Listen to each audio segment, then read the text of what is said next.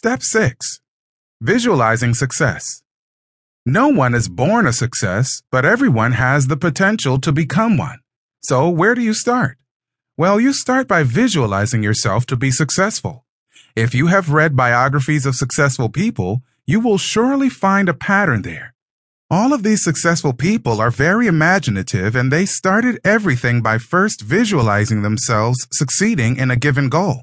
You probably did it a lot when you were a little kid. I want you to wake that inner kid of you yet again and start imagining yourself to be already successful. And when I say visualize it, I am literally asking you to play it like a movie in your head. Visualize it so much that you can actually start to get the feeling of actually acquiring all of those dreams. When I was going to college, I thought about how awesome it would be to drive a coupe.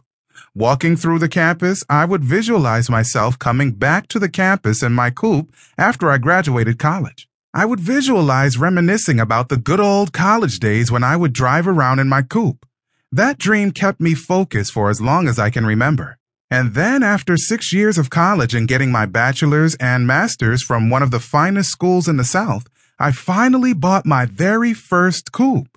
And I actually did drive around my old campus and reminisced about how great college was for me. You could do the same. I want you to visualize every small and big goal that you may have. Start by visualizing crossing the finish line of that 20-mile marathon.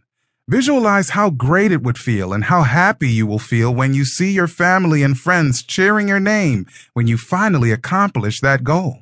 You could dream about anything that you want to achieve in life.